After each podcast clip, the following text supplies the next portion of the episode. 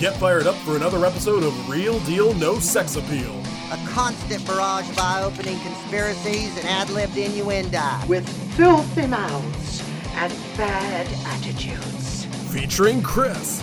On the streets, he's known as a jackass. Also featuring Parker. Yes, there's no two ways about it. He's super white. And our special guest, Alex. No one knows what it means, but it's provocative. Entire production supervised by Bigfoot.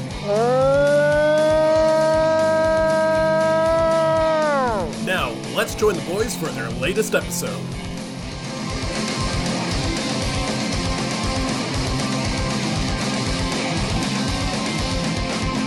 Welcome, ladies and gentlemen, to another episode of Real Deal No Sex Appeal. My name is Chris. With me, as always, is Parker and Alex.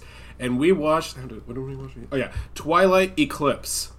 This is uh, the third movie in the Twilight saga. And oh my goodness, uh, it just keeps going. Uh, every movie might not start with the good one and then afterwards no incorrect absolutely not oh no, this movie is uh, not great. But before we talk about it, Parker, do we have any news? Unfortunately our fourth mike madison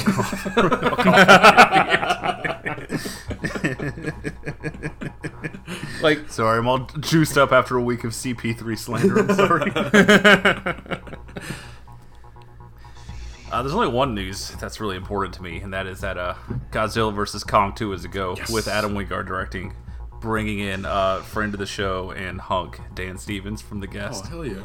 So, uh, hey guys, let's just try and uh, hold on. Let's get vaccinated. Let's just survive a couple more years, and then it's up in the air. After Yeah, that. exactly. why are you making me live, man? This is I, I, It's this is the worst news I've gotten in like weeks. You know what? Like, Fuck you, right. buddy. All you gotta do is stay Eat a salad. Eat a salad. I'll get to that in a second. Uh, in fact, it can be part of our jerks of the week. I will elect to go first. Oh, fuck. I can't believe you've done this. Alex and I went down to the DC Improv to see uh, Stavros Halkias from our sister show, Cum Town, and uh, Don't call us that. and two things stood out. One, it was a great time. I've never actually been to a, comedy show before, and um, I, I had a really good time. So uh, I was really happy. I might go to more. The other thing is, boy, he's even bigger in person. I did not know he was just going to be so big. Uh, my jerk of the week, however, is I should have guessed this one. Stephanie, who is, as it turns out, she actually knows him. Apparently, she played basketball against him, and her brother was there. And I didn't even we didn't even like see each other the entire time. How fucking bad was he that he had to play against girls? I uh, look at him. He looks like Mr. Snoops from The Rescuers. yeah, I feel like he'd be Shaq in a girls' league, dude. I I don't know. How do you Yeah, fucking honestly. guard that guy? I I don't know. Ask ask her, but uh, or ask him. I don't know. Uh, who are your jerks of the week? The nerve to try and tell me that Master Chief fucks. I've never been angrier in my entire goddamn. Everything I stand for has been spit upon. What were all the hours for? What were the hundreds of hours for? If he would just turn his back on all of us Everything we to stand fuck for. a traitor. Everything I sit for, day in and day out. like, Star Wars wasn't enough. What else can we take from you guys? What else can you strip me of and leave me naked and crying on the floor? apparently, Cannot live like this any longer. apparently Cortana watches him do it too, which uh, Okay, I'm Yeah. back in. you, got, you got me. have you? And if you're at home asking, well, did you watch the episode? No. Life is too short for me to watch the Paramount Plus exclusive Halo TV show. oh god, that's I'm what sorry. service yeah, it's that's yeah, that's yeah. Man, that explains a lot. Yeah. Yeah. I I'm sure someone out there likes it, but life is way too short for me to watch that or She-Hulk. yeah. Sticking to my guns on that Uh, one. we'll Sticking see. my guns on that one. Yeah. I, eh, eh. We'll see. Let's be let's Only be takes cool. two. Let's be cool. Okay. Okay. Okay. Well, if he's suffering too, then let's Hey, go. wait a second. Um, so I have two jerks of the week this week. Since I feel like I owe you guys an extra one for not being here last week. Thank you. Uh, my first one, you know, we don't often get serious in this podcast, but you know, sometimes I feel like we do need to use our platform for good. So, uh, please, if you know the guy out there that stole Seth Green's ape, he doesn't have a lot going on anymore. Just let the man's cartoon monkey picture depreciate in peace. Apes together gone. I like got in my car to go to work, Open Twitter's like, I don't feel like going inside yet. And that was the first thing I saw. Scott Evil tweeting about his stolen apes. What a miserable world. Who's your Uh, jerk of the week? It's- Uh, well, on a lighter note, uh, so you guys have uh have heard about that uh that like you know fictional character personality test quiz that's been going around that shows you like all like the the the, the results for like what what characters and like TV shows It's like a and movies BuzzFeed thing that or you're something, yeah. yeah yeah yeah Yeah. so uh, you want to hear some choice selections from our good friend Cam's results Yeah. Yes. all right so uh, I'm just gonna just go go off this uh Gonna be curly I got the top PR. 40 list here. Top 40. So, uh, uh, number 39, Kif from Futurama. number 36, George Michael. Oh. it's not the singer. Number 28, Ross Geller. Yeah, Yeah, that's him. Yeah. Definitely. Number 27, Calvin's dad from Calvin and Hobbes.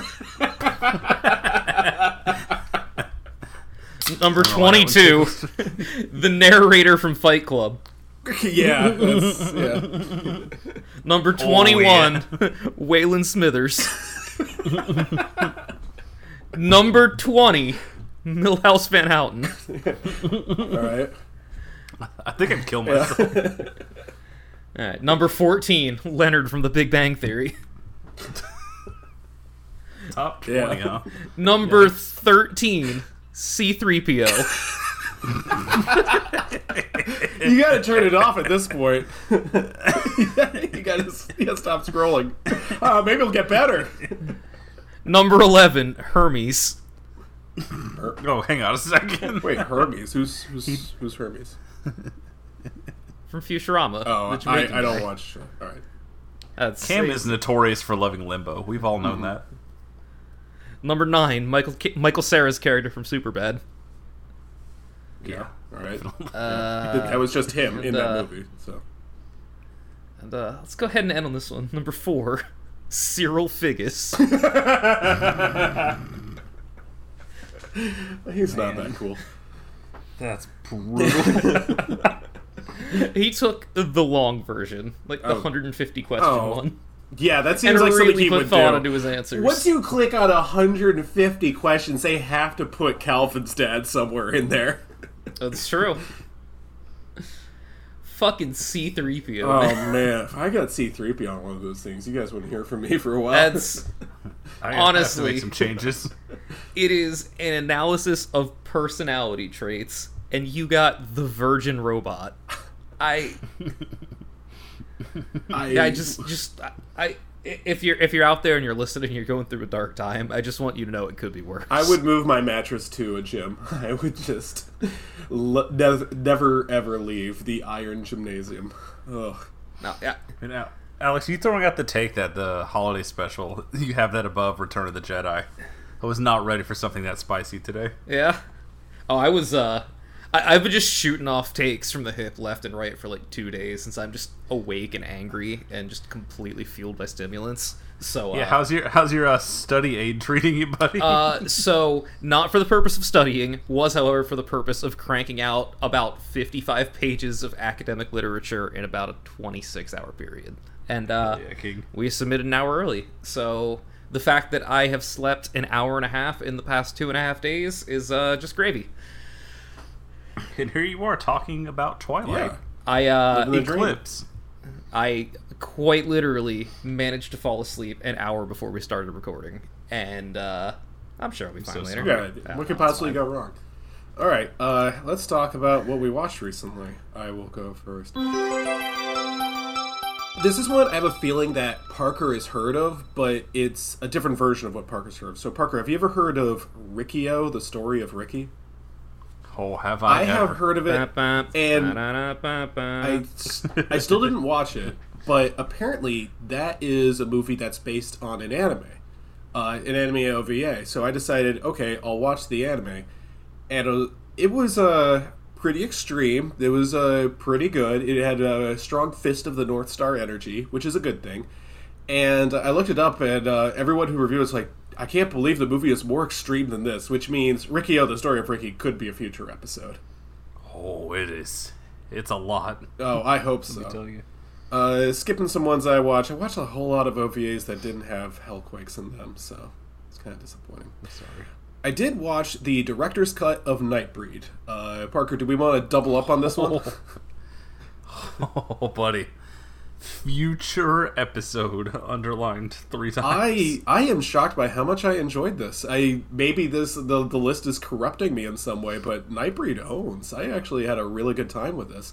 I uh, so Nightbreed, for those who aren't aware, was a movie by um, uh, Clive Barker, and this is after the uh, was it the Hellraiser series, and it came out in 1990. And uh, when it, when it was released, uh, the studio looked at it and they were like, "Whoa." Not releasing that, and they chopped it up. They changed everything, and the version that everyone saw in theaters was like really crappy, and no one liked it. But some of the footage that was cut was uh, re-released over the years, and cobbled together, cobbled together for I think about a three-hour version called the Cabal Cut. And uh, I, I looked at it, I was like, oh, three hours. And then they released a, a version that was just under two hours called uh, the Director's Cut, which is apparently the ideal version. So I watched that one. And I was, this is actually really good. I, I don't know that it's, I guess I would classify as a horror movie in some way. There's some pretty scary imagery in here, but the monsters are the good guys. And that's kind of, I think that's kind of a cool thing. The, I, I told this one to Parker, and I have to say this one on the podcast, but the strongest vibes I got from this movie is Little Monsters with uh with Fred Savage and uh, Howie Mandel. Uh, there's like this world uh, outside of our own where uh, you know monsters live, and I, I'm not quite sure how they got there or, or what their purpose is or whatever, but. I, I feel kind of bad for them, and I want to see what they're like. And there's a bunch of psychotic humans want to kill them, everything this is a good movie. This I was uh, from like a fantasy perspective. I was really interested in what was happening. Uh, Parker, what was your take? Practical effects forever and ever. And yes, ever absolutely. Because like, there's some pretty interesting demon designs and all that. You're like, oh, this is pretty cool. And then like an hour in, he goes deep, deep into their lair, and you just have like a solid five minutes of him just walking, turning corners, and just seeing absolute prosthetic rubber nightmares. Each one of them different than the last one. Makes no sense. There's no context for it. They don't explain like, well, you see this person, this happened to them in life, so that's why they look like this. Like, nah, they're all just freaky looking monsters because it looks cool. Yeah. Which is all I want. I don't want a backstory to this. Yeah, see that's the thing is when they went into depth for the uh, for the Hellraiser series for why the monsters look like that, it it almost took some of the fun away because you're supposed to look at it and kind of guess for yourself. That being said, I I, I did kind of feel like uh, remember that reference in um in Beetlejuice where it's like uh, people who kill themselves end up as civil servants in the afterlife, and it was like maybe it was like sort of a takeoff on that. I don't know. Uh, let's see. After that, I watched uh, Devilman Volume Two, Demon Bird. Yeah, it wasn't that good, but Yeah, dude. Uh, I was surprised by how good the animation was. It was like really, really good, and uh, I guess I wasn't expecting that. So uh, points off for that. I like my anime to look shitty. Uh, It's rough beat. yeah. Well, next one. This is uh, one that a lot of people have been like, "How have you never seen this?" I'm like, "Okay, fine. I'll watch Pretty Woman," and I did. Uh, Was there a Hellquake in that? unfortunately, no Hellquake in Pretty Woman. I'm out. Yeah, uh, I will say this. I'm not quite sure how I feel about it. I think I liked it more than I should have, or I didn't like it as much as I should have. Like, you look at these two characters, Richard Gere and Julia Roberts, and their gigantic teeth, and you think to yourself, oh, they're so cute together. They're just having fun. This movie's just fun. That's all it is. And uh, and I'm, I'm just like, yeah, I guess it's okay. I think both characters are really, really childish. Uh, I don't really like either one. One of the main criticisms of the movie is Richard Gere is uh, apparently he's kind of a creep, and there are some Christian Grey vibes with this guy. But uh, Julia Roberts' character is very immature, and I I don't think I would like her very much. As, as pretty as she is in this movie, I, I couldn't go for. her. Uh, also, feels like a waste of Jason Alexander. Jason Alexander is so funny, and in this movie, he's just the bad guy. Like, come on, you can do better than that. I will say what I loved about this movie is Hector Elizondo. Hector Elizondo plays the uh, the manager of the hotel. He's in the movie for like ten minutes, and he won a Golden Globe for his performance. Like that's how memorable he is in this movie. And the same director, Garry Marshall, went on to make The Princess Diaries, and he played the only character in that movie that I really liked, which was the butler. And the more I read about it, I was like, man, I, I just want this guy in more movies. Every single thing that he says, I just hang on every word. And uh, I, I just, I, I really like him. So there's that. Other than that, Pretty Woman does not stand out to me. I do think it was influential, though, because I, when you see and hear Julia Roberts in this movie, you're just like, oh, this was the thing for women in the 90s. Women in the 90s looked at Julia Roberts in this movie and were just like, yep, that's it. That's who I'm going to be. And uh, I don't know why, but uh, guys didn't do that with Richard Gere, I'll tell you that. We were doing that with Arnold Schwarzenegger and other cool, normal guys. All right, well, back to anime. We're going to flip flop between anime and uh, actual Thank movies. you. Okay, this is Speaking my language. this is one where it could be a future episode. Now, one of the reasons I continue to watch the OVAs, even though they betray me with a lack of Hellquakes, is we did an episode on Angel Cop, and that was one of my favorite series I've ever seen. Angel Cop is really, really cool. And I'm looking for something with the same sort of energy. And I think I may have found one in a show called AD Police Files which is only three episodes long before it got canned. Uh, also, apparently, it's a spin off of something called Bubblegum Crisis. I don't know what that means. Oh, buddy. Uh, so, Oh. yeah, I'm ignorant. I'm very, very stupid. But AD Police Files For the best. AD Police Files is very, very well made. It actually tells really good stories, and it's also gratuitous, and uh, it's got a lot of violence and tits and stuff like that. It's like, oh, this should be very good. A lot of obscenities, which I like, by the way. But the more I watch it, I was just like, man, it's a little too good. Like, this is telling an interesting story in a science fiction sort of way, and I'm like, man, I don't know if this really holds up. So, I would recommend it. I could say this is a good show to watch, but I don't know that we could make an episode out of it. Uh, next one, I watched Arachnophobia for the first time. Uh, oh hell yeah, dude, dude. this movie's actually good. What the hell? Uh, maybe I'm, de- I'm becoming a horror fan because Arachnophobia. Maybe I just got lucky with the last couple ones, but Arachnophobia is good. Uh, have either one of you seen this? hell yeah, I have. Dude, Look, I've been th- I've been thinking about John Goodman Right, yeah. talking to spiders for uh, Yeah, yeah, yeah. a while now. But well, uh, John Goodman. No, I actually haven't. John Goodman is in this one, and he plays an exterminator. And I don't know why, but like the whole time I'm watching this movie, I'm thinking to myself, "This is pretty good." And then John Goodman shows up. I'm just like, "Oh, this is really good." Just the way that he plays this character, I I don't even know how to describe him. It's like uh, it's like Christopher Walken in Mouse Hunt if he was autistic. Is the best way I could possibly describe it. that is a very very deep cut. Uh, I I love the uh, performance. I think it's really well done with uh, the way it tells its story, which is important because the movie is about two hours long, which is way too long for a horror movie. But like, I care about these characters. I care about the town. I think the story is well set up. Like this happens because of this and this and this and this, uh, which you almost never see in horror movies. It's like we we had a for real story here. I don't think the ending makes any sense at all, but I also don't really care particularly very much. So like they beat all the evil spiders, right, including the king spider, and uh, th- this is after they move to the country, and then they decide, okay, fuck the country, fuck spiders, we're moving back to the city, and they move to the city, and they hear like a a loud noise outside. And they're like, uh, it's probably nothing. We should go check on our kids. And then the credits roll. They play a happy song, and I I guess I it just went over my head. Was the King Spider back for them or something? They did show it. Uh, but yeah, that was really good. I was uh, I was very surprised. And now, Two Yeah. hours is Yeah. it's a big It's a big ass. spider movie. but it, it is actually pretty. And I, I guess by default, it's the best Spider movie I've ever seen. But most of the Spider movies I've seen have been quite bad. Uh, now this one, this is the closest we're probably going to get to a future episode.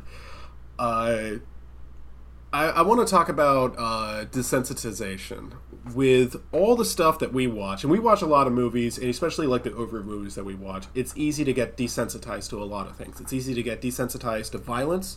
it's easy to get desensitized to uh, profanity, and it's easy to get desensitized to sexuality. To the extent that sometimes you just stop feeling things and you sort of expect them. Like every single thing that I watch has a sex scene now, and it doesn't even feel special. Like there was a sex scene in Arachnophobia. You don't even remember because you just expect, yeah, there's a sex scene in a movie. It's like whatever. Now, How do you think they got so many spiders? I thought they bought them. Anyway, sometimes you need something to come along to remind you just how extreme all that stuff is. Mad Bull 34 is an anime OVA. oh God. Dude, have you guys Oh. seen this one? I am incredibly aware of its reputation. I haven't gotten to it yet. This yet. one will push the limits of uh, what you are able to withstand. Okay, so Mad Bull 34 is the story of Daizaburo Eddie Ban, a uh, Japanese American who uh, lives in New York City. Every single person in this anime talks with a very, very thick New York accent, so it feels like watching God. I'm already sold. I, I don't care what happens in this. I'll watch it. Let's write that down. Okay, so he also so he, that means he doesn't say Daizaburo Eddie, but he says my name's Daizaburo Eddie Ban, and uh, he actually just talks like that the entire time. He is partnered with uh, John Estes, who is known by two nicknames. By the people of the good precinct of 34, he's known as Mad Bull, which is how you get the title. And to everyone who's a police officer, he is called Sleepy because he uh, sleeps a lot. He is uh, he's about as big as who's that guy like the the Streets of Fury or Streets of Rage thing that that huge guy with like the mustache and everything. He's that guy. Uh, I don't, I don't remember what that guy's name is, but like that that that uh that beat 'em up video game where the guy's like seven foot tall. He's a big guy, similar to this big guy no one's ever heard of. No, no, that's like the whatever that big guy is with the mustache and everything. Mike Haggar, Mike Haggar, yeah, that guy. Oh, Yeah, of course. yeah. Now that I heard his name. Yeah, thank you. Anyway, uh, he's shaped like, and he does have a mustache too, and he talks like this the entire show, which is great.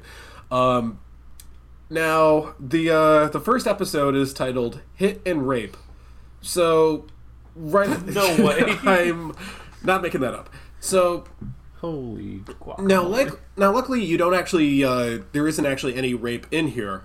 It just gets really, really close, like way too close for comfort. Uh, at one point, he uh, the, these two cops uh, save a woman who uh, I don't even think she was going to be raped. I think she was just held hostage by a guy. Um, and they save her by shooting the bad guy in the head and blowing up his head like a fucking cantaloupe. Uh, so right off the bat, there's there's gonna be a lot of really extreme violence in this one in a way that makes me smile. And the woman is uh she's sort of like uh grabbing onto Daizaburo Eddie Ban and she won't let go and and uh she's in shock. So Mad Bull has the idea to uh oh I know what'll wake her up out of her system. Shove one of these right up her ass and uh he does that. So uh, she wakes up and slaps him. Well, does it? so, uh, yeah, I was gonna say, does it work? uh, apparently it does. Don't leave us hanging, Chris. Yeah. Also, they say fuck so many times in this, and we say fuck all the time to the extent that we kind of like forget what it means. They're saying it like every other word in this one. it is all the time. How explicit is the sex, Chris? Let me answer that. It is constant. The Bad Bull is constantly fucking women, and you see very, very much of it. Not not to the extent that you, anyone would classify this as pornography, but very, very close to the extent that you're just like you kind of get embarrassed uh, would, to like recommend this to other people. Like even mentioning this, I'm kind of ashamed to have my name associated with this. It's the definition of a guilty pleasure. That being said, there was an image in episode three. I don't remember the name of episode three was that went too far for me. Um, at one point, and this is uh, obviously Parker. I don't think you're going to watch this with your girlfriend, but um, at one point, at one point, um, they're trying to uh, the bad guys are trying to intimidate a woman. I think she's a journalist. She comes home and they're like, "Oh, what's that smell?" And they open up the oven and her cat is in there. And just that image, that that I don't know when the last time I gasped was, but that was it. I couldn't believe what I was seeing. And that episode also ends with uh, that journalist uh, goes to Mad Bull's house with some flowers, like, "Oh, thank you so much for saving me," and it looks like he's trying to rape her, uh, and it's kind of fucking disgusting. And anyway, she runs away, and he says, "This is better for her. I did that on purpose to scare her away. I'm a loner. I have to be by, by myself at all times." And I'm just like, "Oh, it was one of those fun pretend rape scenes." That makes it funny. It's a respected Yeah, lover. it's dude, it's so fucking. Extra- if you don't watch this, you're missing out. And also, if you don't watch this, you're probably a better person than I am.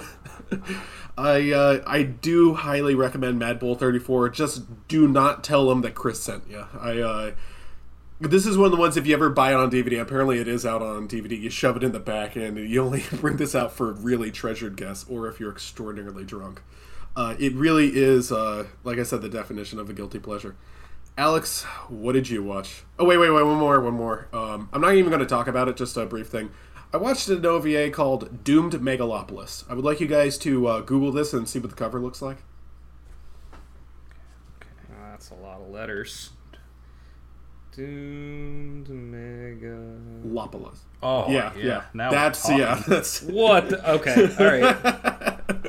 Am I going to tell you what happened? I'm listening. No, Alex. What did you watch?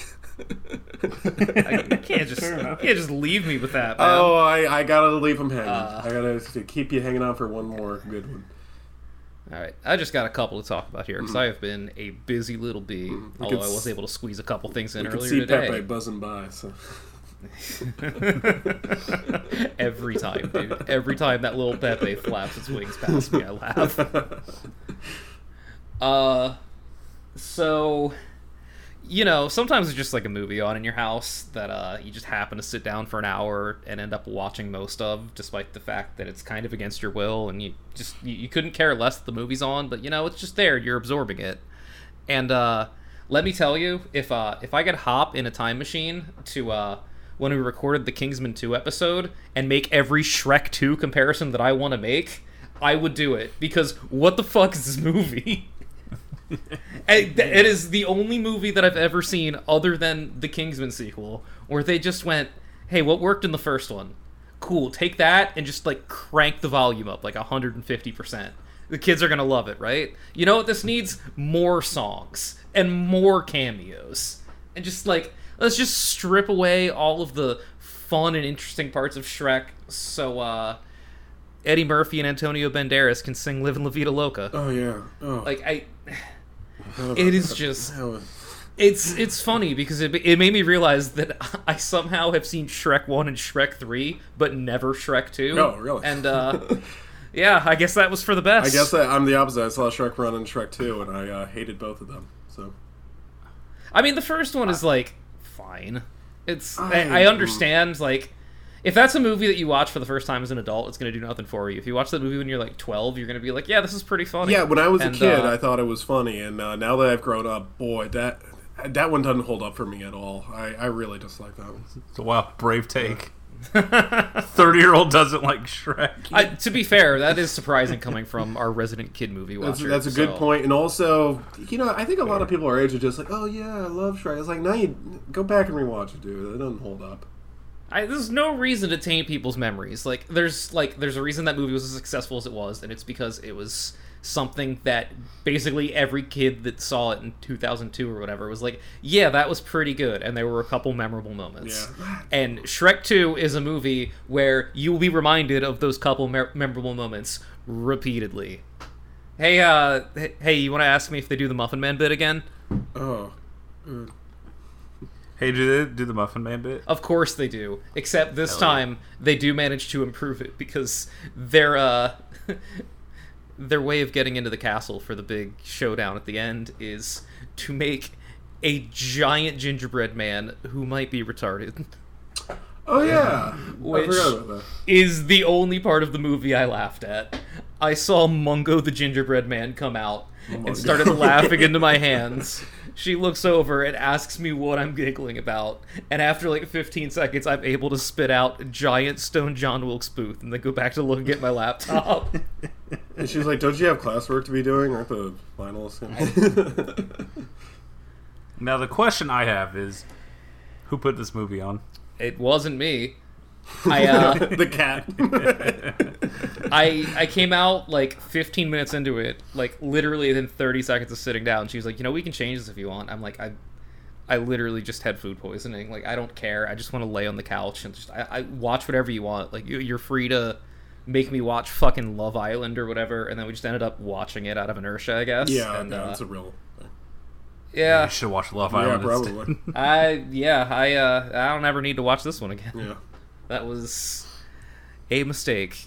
Uh, let me give you the premise of a movie that was not a mistake. well, I'll let you be the judge. Okay, so uh, let me take you on a journey, guys. It's the future.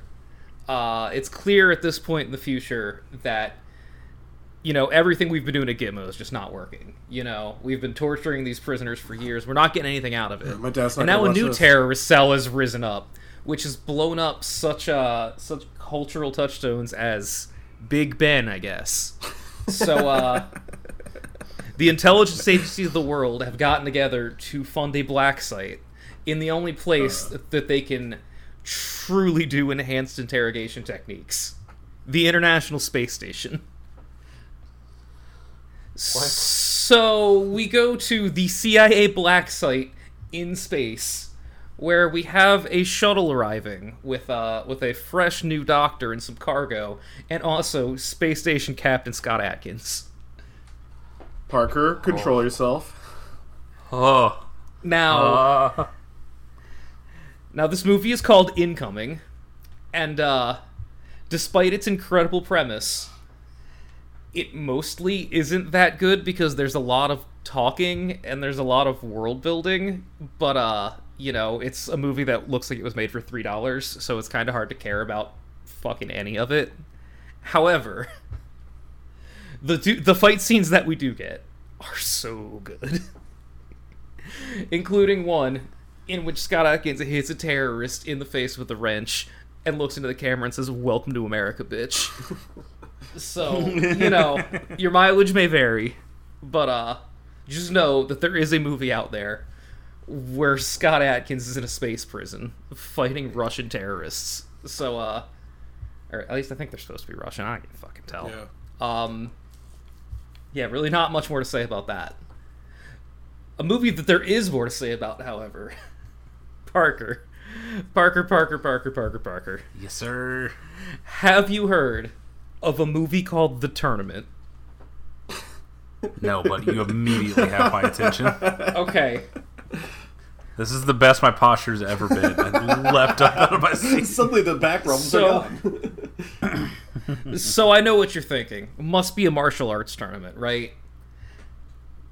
You're close, but not quite. No, it is in, instead a battle royale style tournament of assassins trying to murder each other for a prize of $10 million. The background on this one is that once every seven years, these fucking rich assholes, you know, they, they, they contract out 30 assassins to come to some small town village somewhere on the fucking planet where they have 24 hours to hunt each other down, and these rich fucks, you know, all bet on it, and then the winner just gets a dump truck full of money.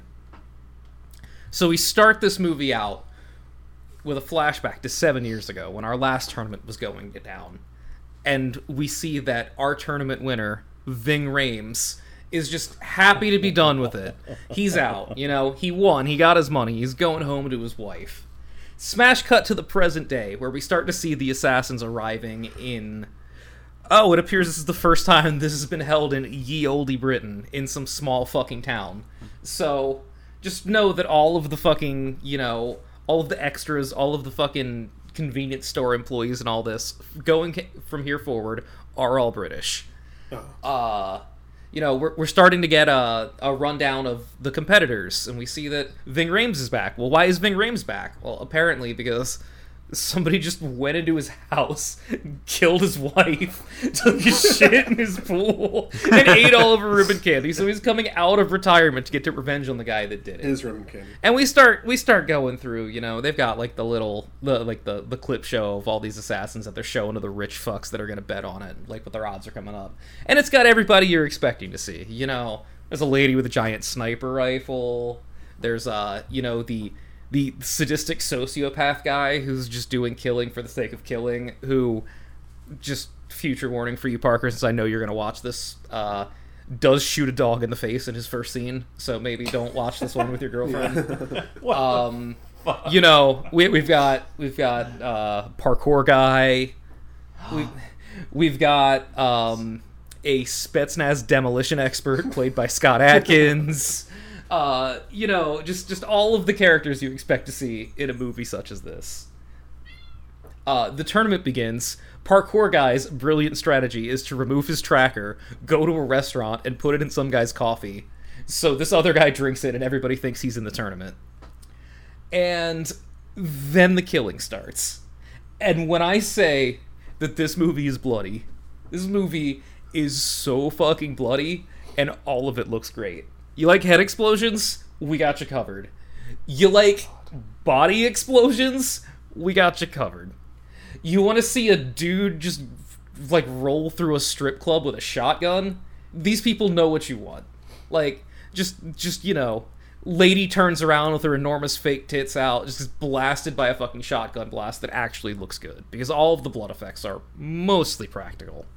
Uh, at some point during this process, it is revealed to us that if you break the rules of the game, the rich people just blow you up. so We get one of those for Discord. it is very good. It is very stylish. It is, you know, it has a plot where you can figure out exactly what's going on like 15 minutes in. Just me telling you that somebody kills Ving Ving Rhames' wife should tell you the entire plot of the movie. But, uh, yeah. Uh, if you like movies where you get to see Scott Adkins die because somebody pulled the pins and all the grenades on his belt, uh, this is the movie for you if you want to see the climactic final battle in which there is a car chase involving an oil tanker and a British double decker bus, this is the movie for you.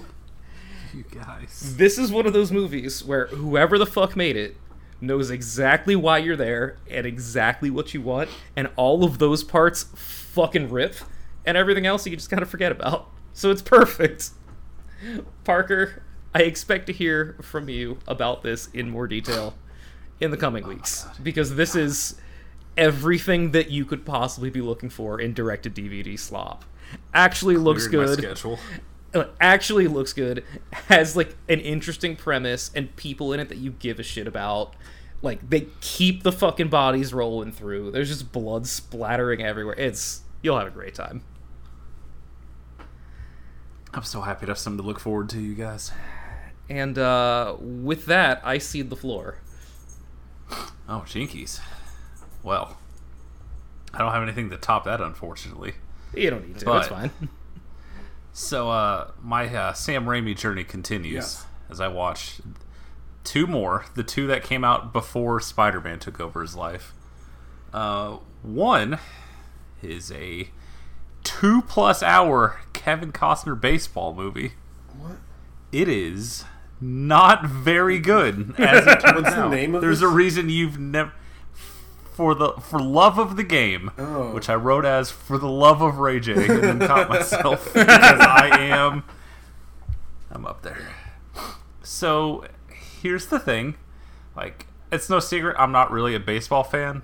I think the last baseball game I watched was when we all went to that Rangers game at draft hell yeah, all dude. those years ago. Like I don't care about the sport at all, but it's one of the best movie sports. Like you put baseball in a movie, I'm locked in. I don't care about watching it on TV, but any baseball movie's good. The so it's a pretty simple premise. Like he's an old pitcher, he's over the hill, he's hot ass '90s Kevin Costner. He can truly get it, and he takes the he takes the mound, and it's gonna be his last game. And like you know, we see some baseball action, but between pitches, like he's reminiscing on his life. Like it's a pretty solid premise. It's pretty it's pretty solid three star premise there there's like a section in the middle of this movie. It's like 45 uninterrupted minutes of him and this fucking girl just meeting, going on these dates, and then they don't get along, but then they get along, but there's a misunderstanding, but then they care about each other, and it just drags everything to a halt. It is brutal. I if you just like watch the second half of it, it's pretty solid. Because again, like baseball and boxing are just the two best movie sports. They always look good. Um, well, at least Raimi's always good at filling out casts because everyone is someone in this movie.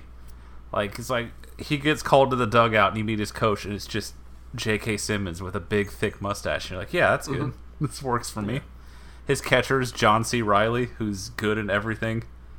Uh, like the entire, like I said, the entire premise of the game of the movie is this final game, and the whole thing's called by Vin Scully. Like, there's really good parts around it, but the romance is just, oh my god, it sinks it, and it's there's an uninterrupted chunk which I think was legitimately like 45 minutes without cutting back to the game of just their bullshit. You could not care less. You know, I think Yeah, that- fuck as you're describing this, the more I think about it, I'm like, this sounds like maybe it'd be more for me. And then I remember you said at the top that Kevin Costner's in it. So Which I just assumed you would like because you're a dad. I actually heart. can't stand Kevin Costner. I, I don't think he's good. Oh well, definitely don't watch this movie then. You still mad about draft Uh, day? The yeah, friend of the show. Everyone involved in draft day. Uh, so the next movie, the one he made right before Spider Man, was The Gift, which was a movie I thought I had seen, and then a 15 minutes in, Keanu Reeves showed up and dropped a hard R, and I realized, oh, I've not seen this whatsoever. I would have remembered this. The Gift is fascinating because it's like this Southern Gothic noir thriller murder mystery with a really stacked cast, and everyone does the worst Southern accent you've ever heard in your life. Yes. Like Hilary Swank in this movie is making choices, and no one said, "Hey, cut!" No one talks like that. you just won an Oscar. What are you doing?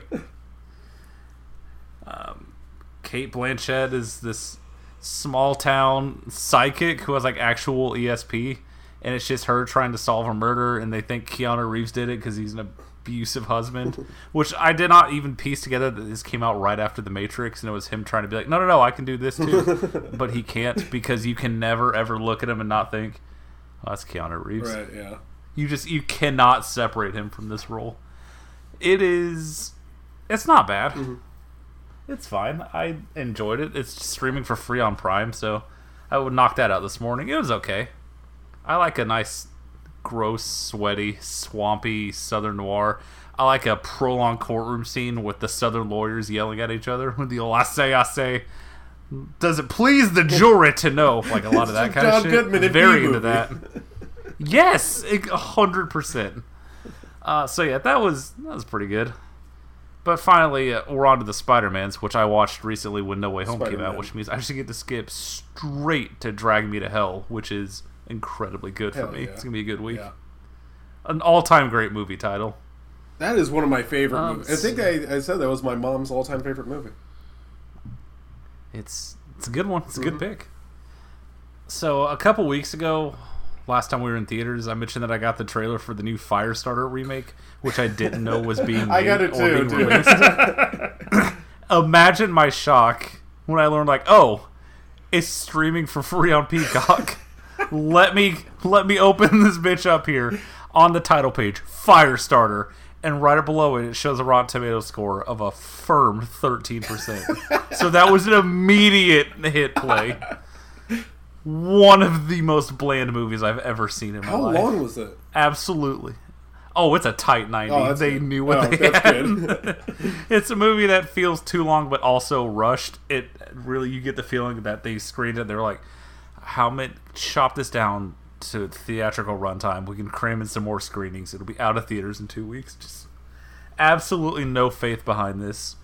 Not good at all. Incredibly bland. The one good part is for some reason John Carpenter did the score, and it's very good. I'll be downloading it. I don't know why. Like, I know he was supposed to direct it back in the 80s, and that all fell through because the thing bombed, but why now? Is he still that attached to it? Because this movie is. I can't even, like, be super, like, harsh and judgmental about it. It's just so nothing. Like, I almost forgot to log it. I was looking at what I watched. I was like, okay, I watched this brand new release that played in theaters. Gone. Gone from my brain. If I didn't see Popular with Friends on Letterboxd, I would have totally forgotten I watched it. It's a movie with Zac Efron with a pyrokinetic child, and it's just nah, doesn't exist. Well, the, the soundtrack Very is impressive on to iTunes, fuck up that so bad. I might be purchasing this for ten dollars. It's pretty good. It's pretty good. I'll be honest. It's, that was dragging me through that last forty five I minutes. bet. Because at one point we had to go run errands. We paused at an hour and we just looked at each other like we're too far into Right, quit. yeah. I mean, I gotta log it on Letterboxd. we're at the third act, which is which is I have to see this through. Right. And man, it is absolutely nothing. Mm-hmm. Look forward to never hearing about it again because no one's gonna watch it because no one else has Peacock. Because why would they? Right. Now the last couple entries here are two powerful '90s action films. Yes. One one is incredibly not good, and the other is slightly less not good.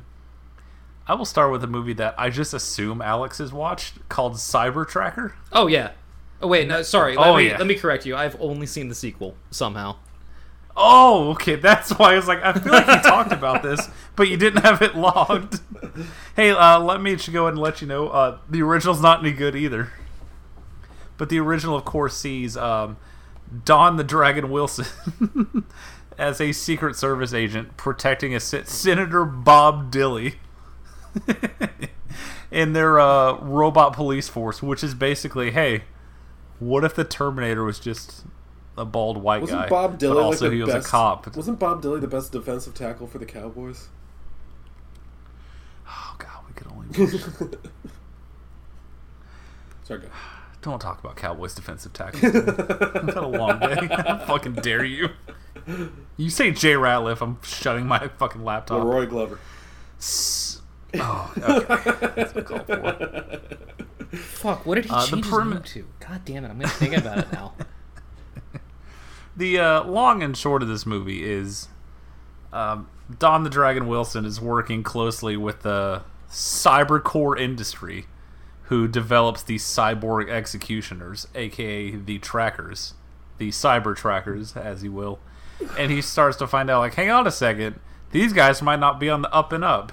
And it just turns into 90 minutes of him going, ah, I've uncovered more secrets, and then him having to do very cool kicks and fight a lot of people as he, as they put hits out on him and frame him for murders, and he just has to keep spin kicking his way to justice. Um, not good. A lot of car explosions. A Oh, lot yeah. of car explosions. They really outdid themselves. It feels like every ten minutes they're like, "That's enough talking." Um, have have the robot man throw someone into a car and then have it explode. Don't worry about it. Doesn't have to make sense. Just uh, just so that for the record, the, the second one, just as many car explosions. Also, the bad guy from the first one has been reprogrammed as now one of the good guys in the second one, but like barely in it. Which uh, hell yeah. you always love to see it. Yeah, the big climax of the movie is he like finds out all those secrets. The uh the bad guy's giving a speech and he just like walks up and shoots him again Lee Harvey Oswald style and everyone's like, Oh my god, he's got a gun, get him and then they look and see that the guy giving the speech is actually a robot. And then the movie ends with a newscaster quoting Ayn Rand. It's one of the funniest things I've ever seen in my life. Uh, five stars, incredibly bad. No one should watch it but us.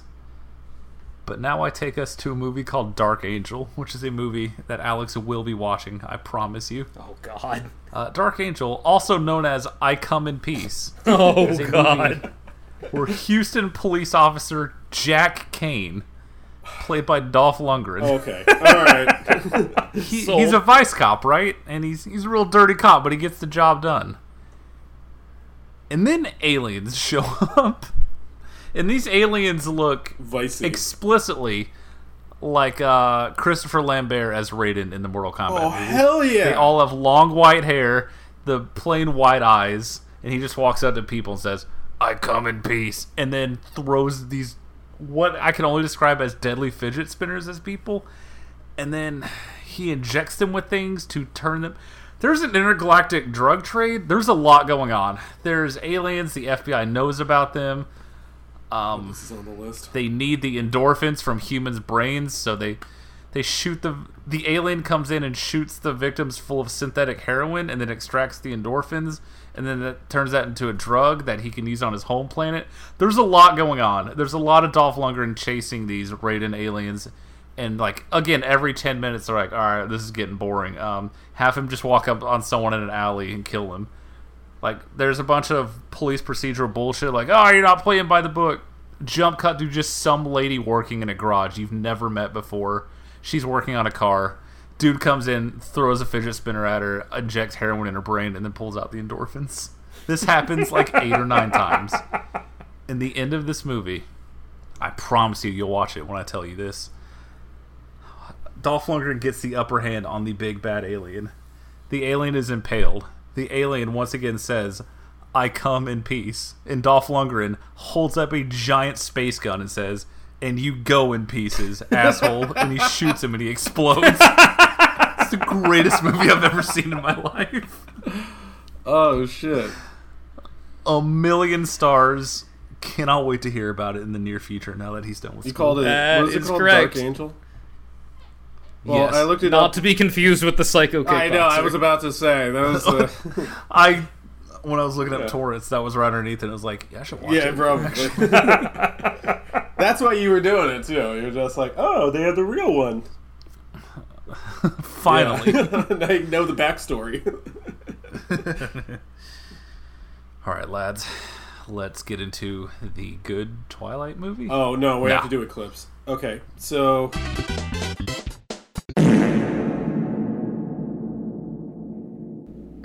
All right, so movie begins and they still haven't banged yet. What the fuck is going on here? This was the one, or on my first one, I rewatched the whole series, learning in real time. Like, wait, I've spent my entire teenage and adult life knowing about Team Edward and Team Jacob. This mm-hmm. dude is such a fucking dweeb. He's the saddest little fucking beta cuck I've ever seen in my life. This is so humiliating for two hours. Yeah, uh, that's the, that's the thing. Is like uh, a lot of women have portrayed this like, oh, how could she leave uh, Edward, or how could she not? Uh, how could she resist Jacob, or something like that? I'm like, how could she see anything in either one of these guys? These guys are both fucking dicks. Like, I, I don't I don't understand the appeal here. So uh, she's constantly begging, like, please turn me into a vampire. She's Guillermo from fucking uh, Basically, Wolf of the yes. Shadows. That Yeah, is yeah, a good way to put it.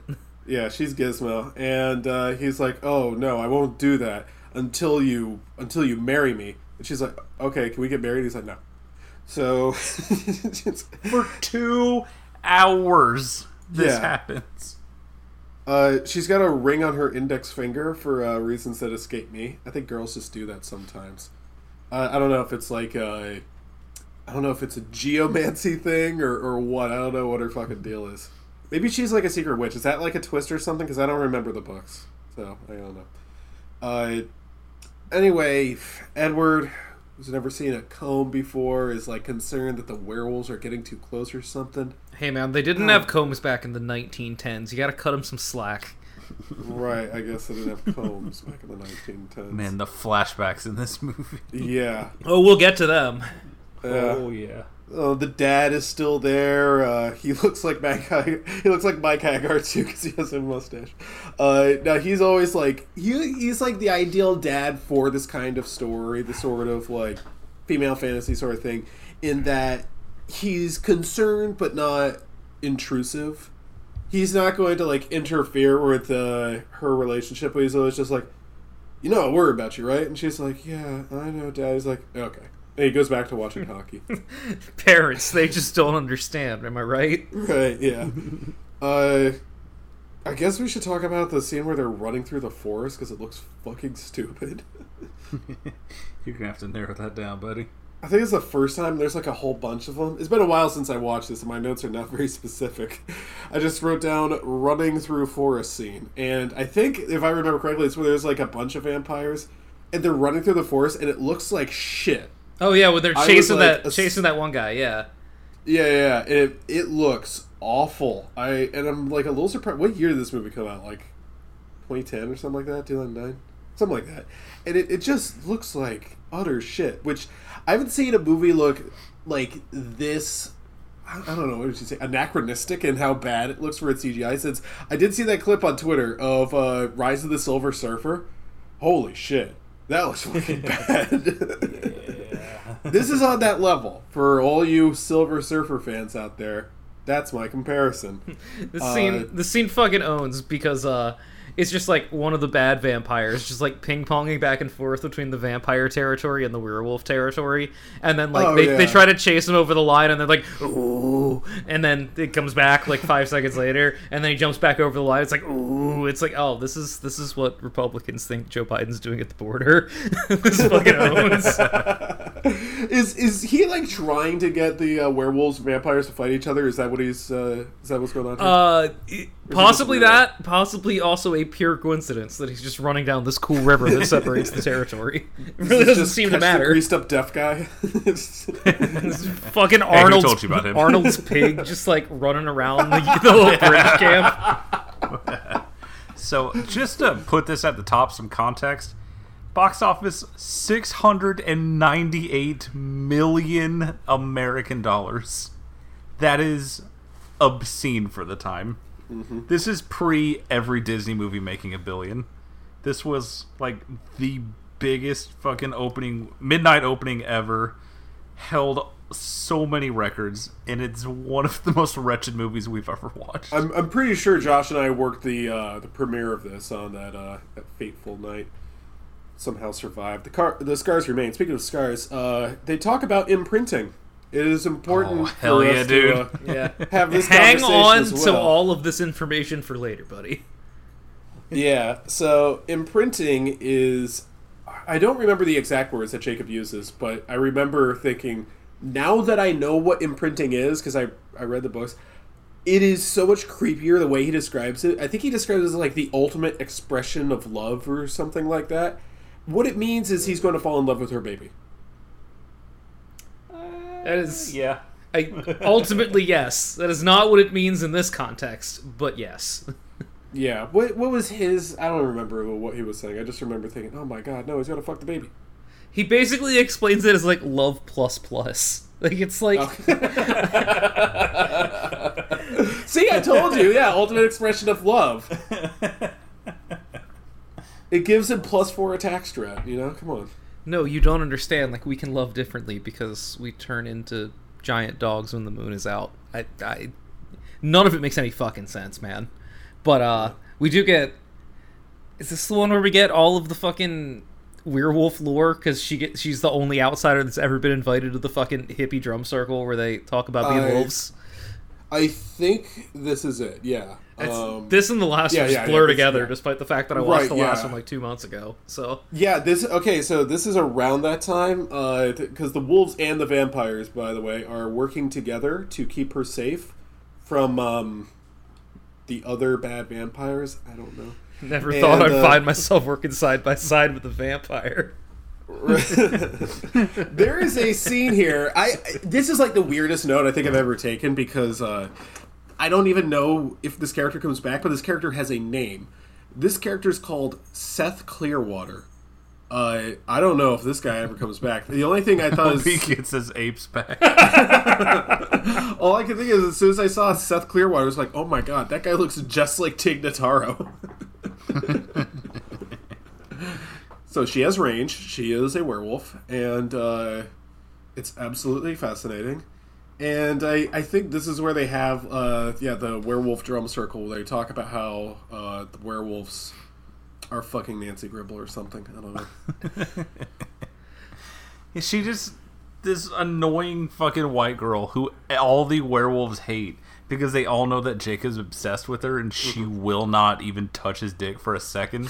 She just keeps barging and be like, "Hey guys, so what's why do you guys hate the vampires so much?" And they all just sit around and tell their whole lineage and these stories of these vampire broads coming in and ruining their whole village. And she's like, "Wow, that's crazy."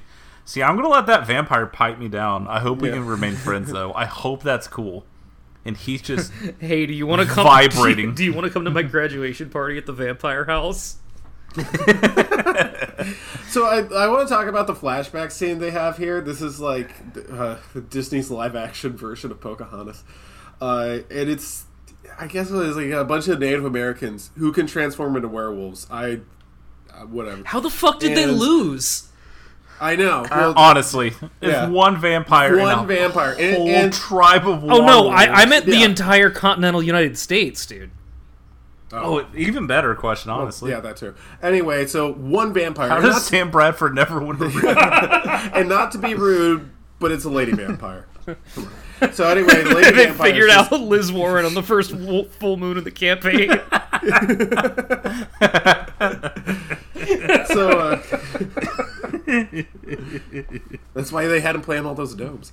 All right, so uh, the lady vampire is really fucking up that village of werewolves, and uh, then one of the squaw grabs a knife, and I'm like, oh, she's gonna go, she's gonna gank her, and uh, instead she raises the knife and stabs herself in the belly. I'm just like, what? What is it? Is she trying to kill herself so the thing can't kill her and turn her into a vampire? Werewolf hybrid? What's going on? No, it turns out stabbing herself draws the attention of the lady vampire so a werewolf can jump on her back and eat her. And it's like the dumbest fucking thing I've ever seen in my life. And I'm sure there's you can probably just a cut lot your of palm. Yeah, Fucking I'm, idiot. I'm sure there's a bunch of like theater kids who watch this. It's like, oh my god, that sacrifice was so beautiful. And uh, then they cummed. For the first time. I thought, I thought there was more coming No. at the end of that sentence. No. Turns out, no. You just make No, cum. Yeah, yeah. Uh, everyone in this movie is just fucking acting like a Rondo GIF. They're just they're just kind of turning like awkwardly. They just feel like they shouldn't be in the same scene as anyone else in this movie. I've never seen like it's such a big cast where no one has any chemistry with anyone else. It's because everyone's so uncomfortable. Because Jacob's horniness is, you can taste it in the air. Like he wants to fuck her Hola. so badly, and it's these all these shirtless dudes are just sitting around looking at them like as he's just staring daggers through her and licking his chops like a Tex Avery cartoon. he's imagining her as like a big old roasted turkey on a plate. He wants her so badly, and she's just sitting there like, yeah, so you know, I'm graduating tomorrow, and you can come. You can like support me, even though you don't really go to that school anymore. And you guys can all come. Your friends can come. You can watch him just absolutely plow me after we get married. That'll be cool for you, right? You're over it, right? Like you don't care anymore. You could watch us like Cortana. so they mentioned something called the newborn army. Uh, I want to say with the newborn army, uh, I I don't think that they would be able to beat the Pitbull uprising, but would they be able to beat the Boxer rebellion? Look, uh, you just really tell that the uh, the Native Americans in this movie are really mad. They, they transform into the wrong type of dog. Because uh, this whole thing could have been cleared up so much more easily if uh, just, I, I'm sorry, I can't stop thinking about like the idea. It's like someone says newborn army, then we cut to a fucking cut to a fucking pitbull named Spaghetti wearing a tutu that just pulls down like the Syphon Filter, like night vision goggles over its eyes. dude, I've been Old Seth Clearwater just morphing into the dog from Tom and Jerry, shredding these vampires. dude i have been thinking about the idea of uh of like a pit bull sensing a baby is near and like running into a phone booth like clark kent to remove its tutu for like three weeks now it is It goes into a phone booth and just comes out carrying a fucking broadsword. You know, actually, it's the owners. It's not really the breed in particular. it's all about how you raise them. See, we got both sides on here. We report, you decide. So, uh, dude, what's the newborn army even gonna do? What are they gonna? Are they gonna kill the bad vampires, or are they just gonna kill uh, Bella? Because much like most things with white women, it's all about centering Bella. It's all about centering the one white woman in this entire fucking Which- story. and like he- that's like you know it's dumb enough on its face but like the whole fucking newborn army subplot is revealed because edward and jacob both sense that one of the newborns was just in her bedroom it's like man, why don't you Oh, why don't you just right, fucking wait yeah. there and kill her like what the fuck are we doing Yeah, why did he? Yeah, I re- that fucking scene was so weird. First of all, her dad, the chief of police or sheriff, I guess, in Twin Peaks, is completely unawares that there's an intruder in the house because I guess vampires step. First time for a cop, man, you know. Yeah, and she opens her door and Edward's just there immediately. And I think fucking Jacob might as well already be in her room. And he he immediately closes her underwear drawer. I was like, oh, there's someone in here. he was looking in Sorry, here. I was. Uh, uh, your scent was overpowering. Uh, someone must have Some must have ejaculated all over these. We're gonna find the guy who did this. anyway, We're all looking for him. Let me just use my werewolf scent here. Oh, uh, he went that way.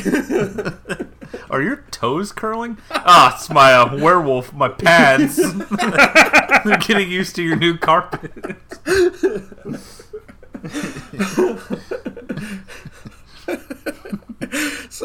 Sorry. It's so distracting because she Yeah. gives him nothing, and he's just. He's shaking so hard he looks like he's about to lift off. He just Oh, wants yeah. to fuck her so bad. She and she's just constantly following her weirdo boyfriend around. Except for like two scenes. The smug grin when she hops on his bike in front of Edward is one of the funniest things in this whole franchise. Yeah. There's a whole lot of like, uh, don't worry, I'll keep her safe. I am worrying. And, huh, okay. And this just. There's such girls about this. I mean, come on, what are you doing? Hey, Uh, it's it's it's bad enough again as it is because the dialogue's just unbelievably cringeworthy. But when you remember in all of these scenes that Edward can also read his mind and yet is choosing these as his one-line retorts, it's just like Jesus fucking Christ, man! No wonder this guy thinks he has a chance. oh, And the worst part is, like, if we're bringing any sort of logic into this, if you're, you know, a vampire that can live forever, you're just banging both of them, right? I mean, that's that's pretty, Yeah. pretty good, like, 20 year commitment you got there. honestly, they would probably be fine with. Oh, I don't know if imprinting works that way. I, that's that's only Love Plus. It's not Love Plus Plus. I'm sorry. I'm not You much should of a be. Demon Souls Well, guy. uh, despite being a fucking psycho this Hey. whole movie, it is crucial to remember that Jacob is not imprinted on her. Yeah. No, he pr- imprints on her baby. So, Exactly. We're we're Yeah. gonna see what that's like later, which I'm sure is more Yeah. normal. Yeah. This is just young love at its finest. right, exactly. It's you hang out at, uh, in a tent on the mountains and you hold her for warmth as you stare daggers at her boyfriend. Yeah, I, I'm still, by the way, a little fucking confused as to whether she is the object of the. If she's like the, she's the stratego piece you need to capture for the newborn army, or if it's just like that's something that's going to happen, and oh, we don't want her to be caught in the middle of it because it really seems like it's all about Bella.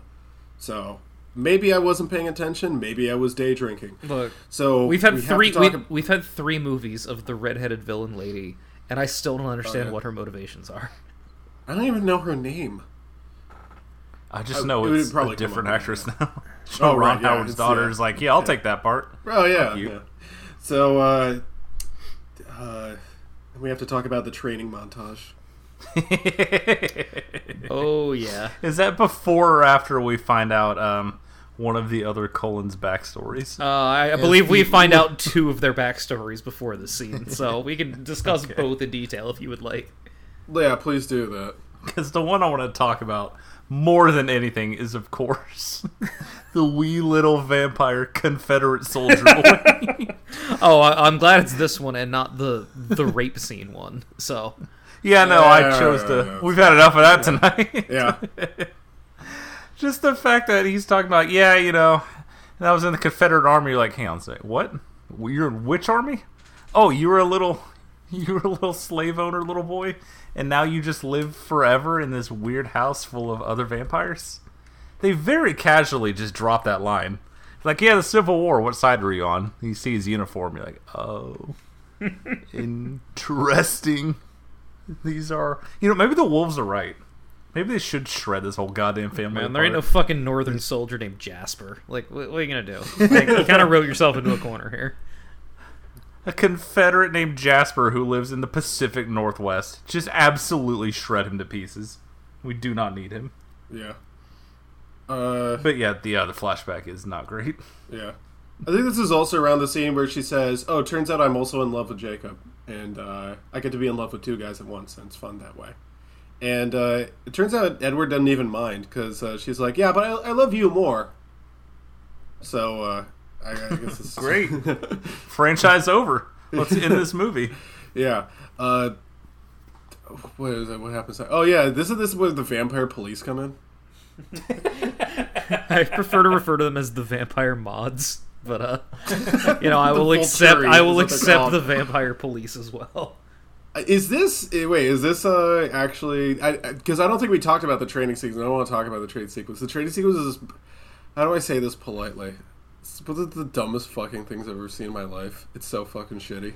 It's that's the scene where it's like they're using their. It, it reminds me of like the baseball scene, but without like the fun of it. Like they're.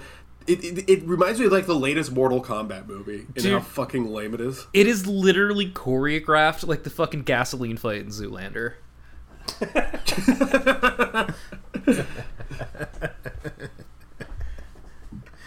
I'm just gonna relive that scene for a minute. Hang on. fucking Alice in there because she can see the future, is able to dodge all the hits and stuff like that.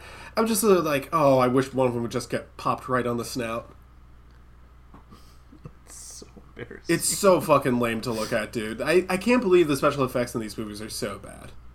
You know what? We gotta get some. You know, we got all the girls here. We gotta get a little something for the fellas. How about Yeah. a cool martial arts training scene. Yeah. Well, uh, the the vampire mods come in. uh, what happens next then? I don't even remember.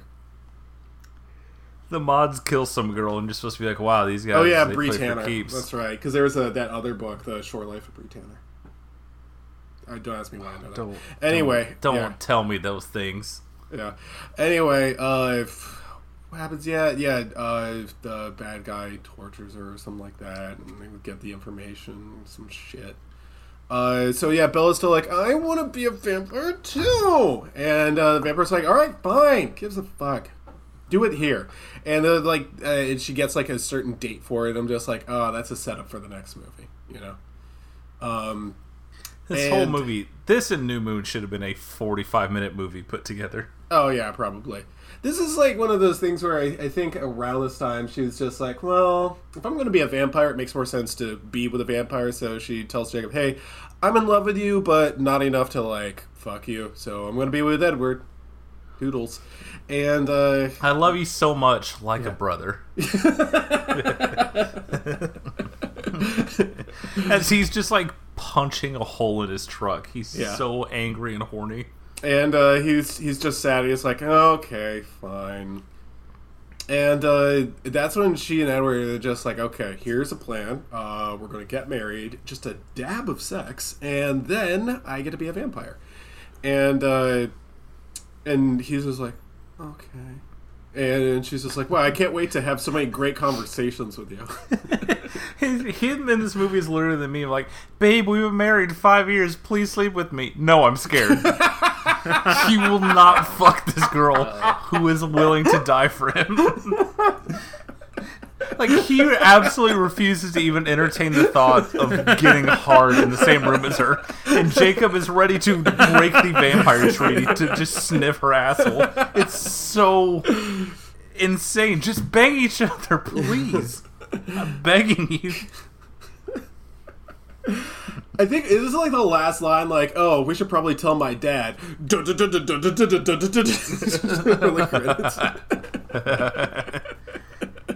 Dad, look, that weird pale boy's gonna hit back shots off me next weekend.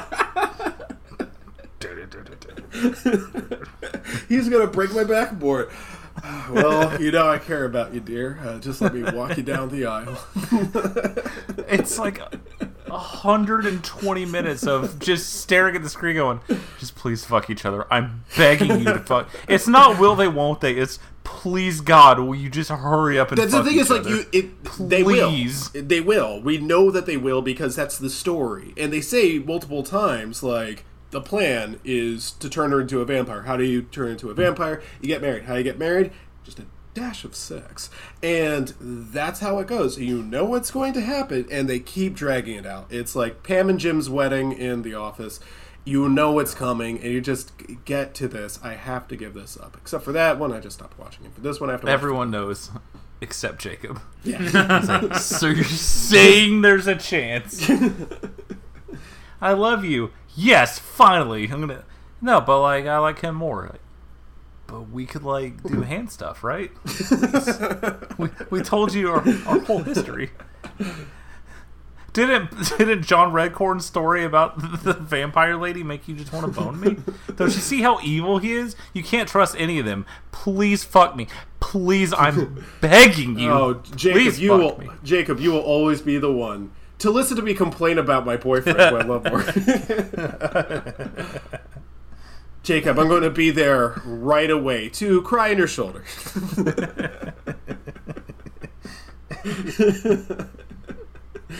I love staying up all night talking to you about how much I want my boyfriend to fuck me so bad. I just wish he would satisfy my carnal urges. I could use a real animal in the sack. Wow, you're such a good listener. Night night. Oh, sorry, my boyfriend just more. crawled through my window. He's going to sleep on the couch. Well, good night. Don't worry. Any day now, he's going to turn me into an undead monster that has tormented your family for generations just so he can bust me open. Pleasant dreams known at the shirtless Boy Barn y'all live on. Know what Every you're so time she goes- about. It's just like eight shirtless dudes like, yeah, we run pretty hot. Like, what is I can only imagine why he's so fucking frustrated the whole time. He's got to be like Robin and Batman and Robin. It's like, is this how my girlfriend feels like when we watch Transformers? Is she just like, is this the equivalent of like, what are you watching? Are you, are you ill? Are you okay? so, anyways, a werewolf vampire fight. Don't ask me anything that yeah, happened. yeah, something happens. Sucks. That's that is. Hey, not this might next surprise week's- you. The uh, the action scenes in the Twilight movie, not good. No, yeah, not very that's- memorable. Oh yeah, that fucking. It's not even worth talking about. It looks so fucking stupid. I'm sick of that shit. I would love to be Bryce Dallas Howard's little vampire cuck boy, though. Yeah, Hundred percent. yeah. But yeah, They it's a two-hour movie where the entire movie is a uh, will they won't they love triangle, but you never ever for even a second think that Jacob's an option, and that's the entire movie. It just drags it out. Well, Breaking That's Dawn wish- Part One is not next week's episode. Oh, That's no. why I wish they'd made these back in the '90s, where they didn't have to just go chapter by chapter. They'd be like, "Well, you just tear out this half of this book. We don't need any of this. Uh, keep this character. You know, just fucking toss all this. Actually, Yeah, just the to have the werewolf fights, and then he gets her pregnant. Great. yeah. John This Goodman's whole in it. franchise is two movies. Just Just go. let's just start out with the vampire baby. Like we don't really need any of the the the foreplay. God, you know? could you imagine if you go to a theater like, oh, my girlfriend wants to see this, and five minutes in, she just she's just screaming, and out comes this monster. like she has a vampire baby. It looks all ghoulish, and then this werewolf walks up and transforms into Taylor Lautner's like, oh my god, I've imprinted upon it. And you're like, what is this? Did I miss eight movies? He just he just comes up like a fucking goblin. Oh, we have that. Fucking inspiration for jizz in my pants. well, uh, Dangerously horny at all times. at all times. All right. Well, anything else to say about this uh, work of art? Please bite me. No. Will you fuck me? No. Will you turn me? Not till we're married. But then will you fuck me? No. Great. Let's keep it going. All right. On that note, uh, next week's episode is Top Gun Maverick. Oh, it's finally here. Yes, sir. I think. So when are we recording next week then? Uh, what Monday? Uh, Oh, is it not out? Wait. Oh God. Fuck. so it's not I out till, I am, the next I am seeing it next Tuesday night because I paid to see it early. But Oh, oh shit! It's not out till like the twenty. Oh, never mind. We do need a new episode. beans. Fuck. All right. Uh, Morbius again. no, come on. I'm, s- I'm sick of vampire movies. Well, it takes two. Vampires. come on. not doing Morbius again. Come on. come on, man. Sense of kinship with these creatures. No. I'm just gonna watch Morbius again. You're gonna do it. You're gonna do it. We're not gonna record about it again. Come on. Watch me. It's Yeah. it's incredibly cool that like I just happen to know like the eight biggest Morbius fans on the planet. It just happens to be all the people I interact with on a daily basis. I hope one of them's not Cam because he's gonna be like he's gonna do like the fucking young Sheldon Oh, thing. uh, it's actually good. Bad news, buddy. He watched it tonight.